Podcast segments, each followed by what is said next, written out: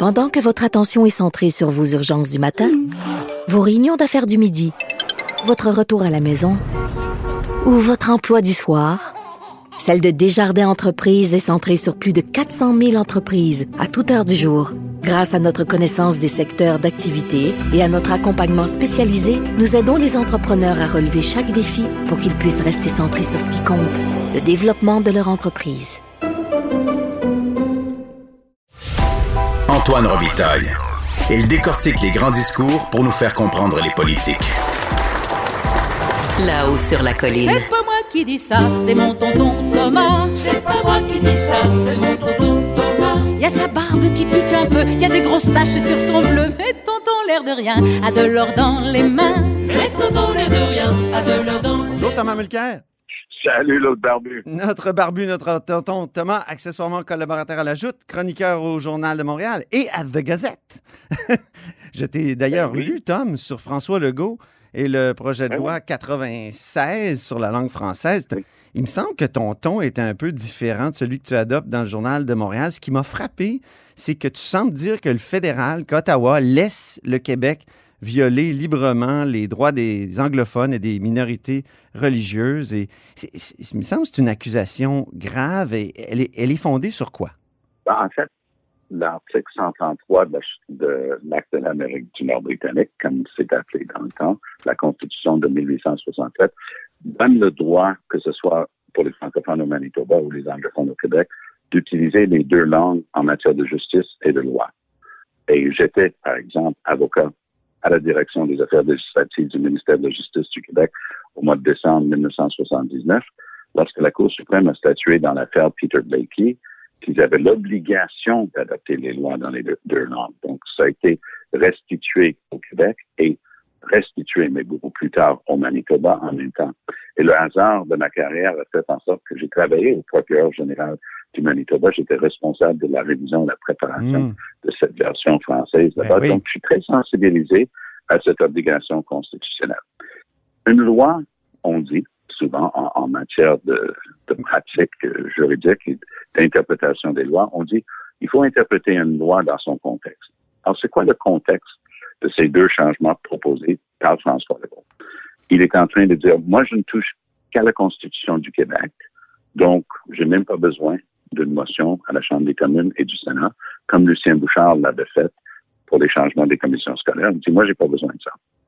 Mais le problème, c'est que changer la Constitution du Québec, c'est faire des choses comme changer le nom de notre législature provinciale en Assemblée nationale. Ça, c'est notre Constitution. On n'a pas besoin de la permission de qui que ce soit. Abolir le Conseil euh, législatif. Ah, c'est un parfait exemple. Pour les gens qui ne se souviennent pas, le Conseil législatif, c'était le Sénat québécois.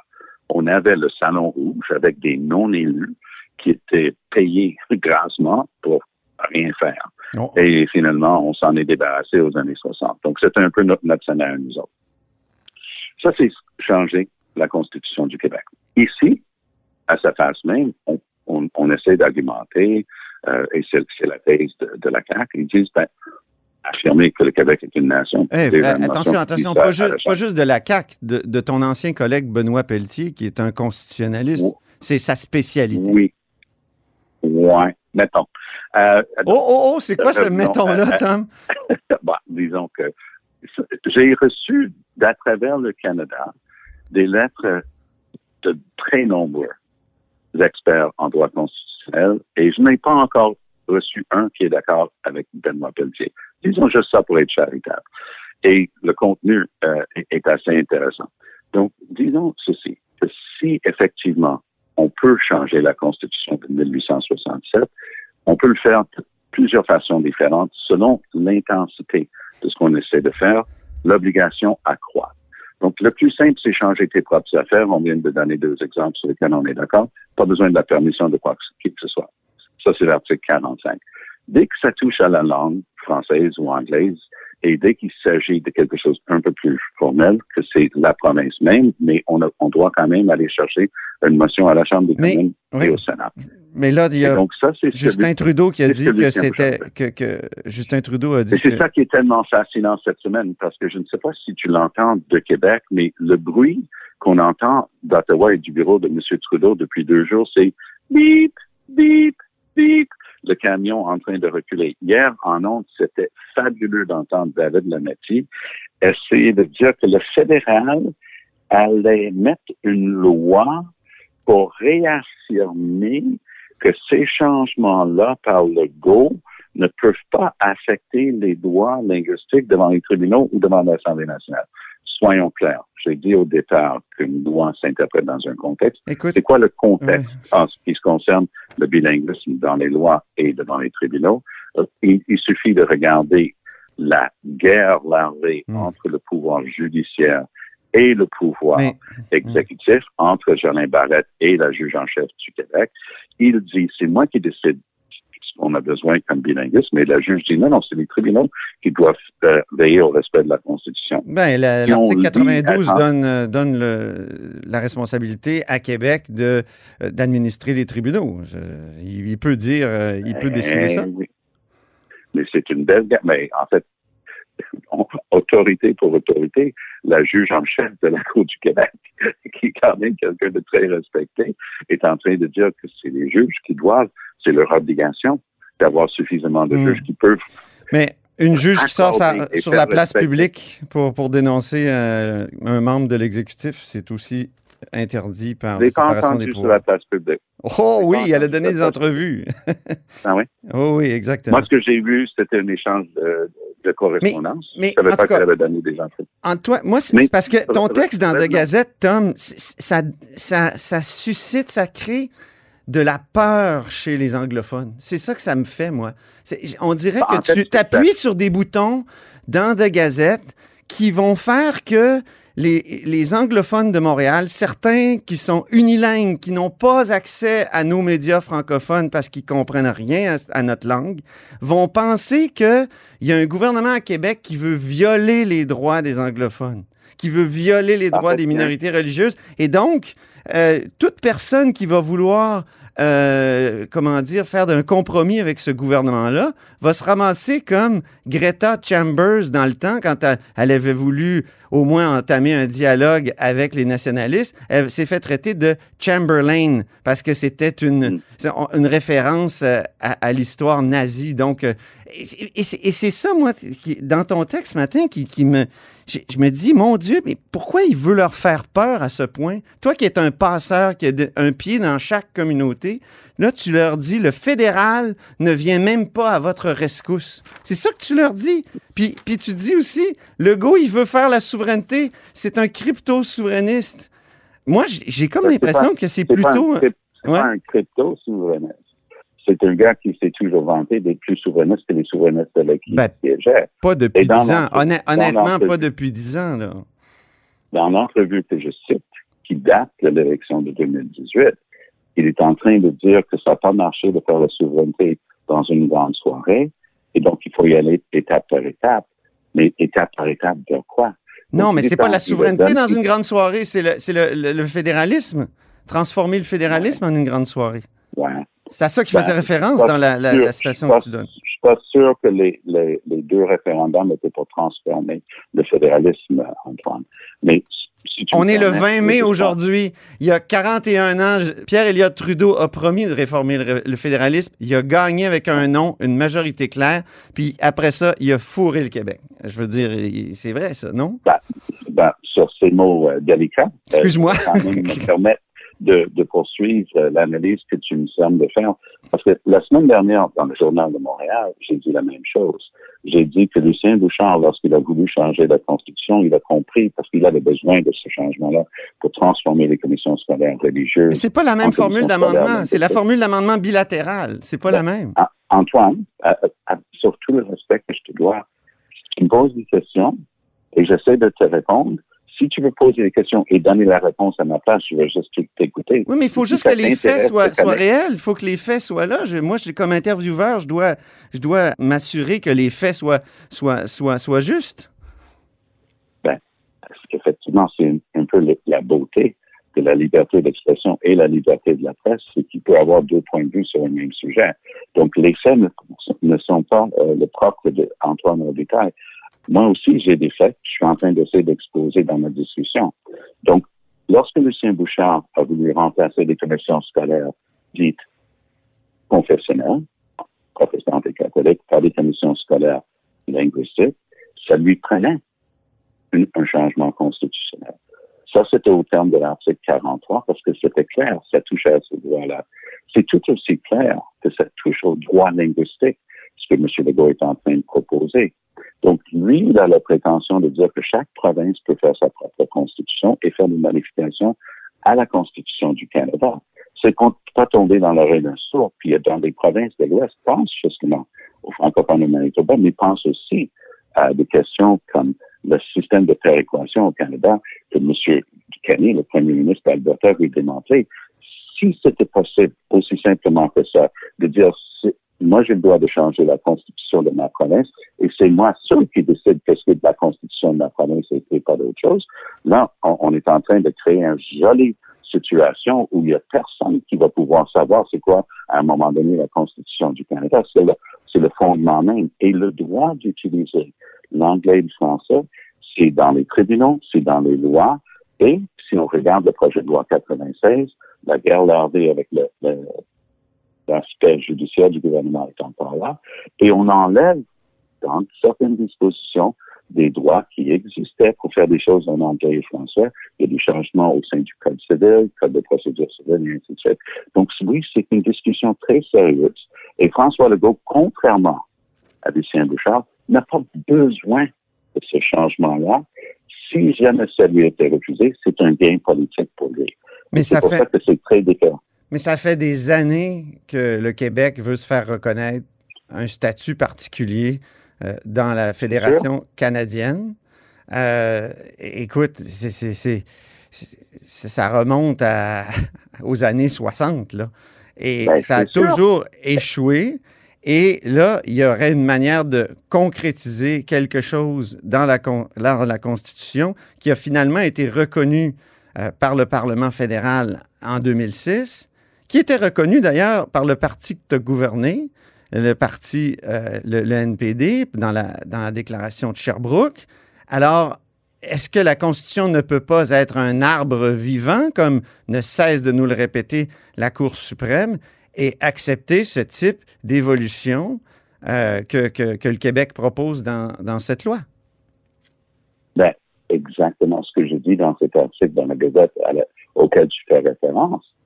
Dis, s'ils prennent la voie qui est prévue, qui est l'article 43, ça va donner lieu à un bon débat et une bonne analyse. Et justement, c'est ça qui manque ici. Parce que lorsque Bouchard a fait son changement, il y a eu un excellent débat dans la communauté anglophone qui allait affecter. Il y en a certains qui disaient, mais changer les, les écoles, les, les commissions scolaires protestantes, c'est un peu notre garantie contre euh, le pouvoir de, de Québec dans nos affaires.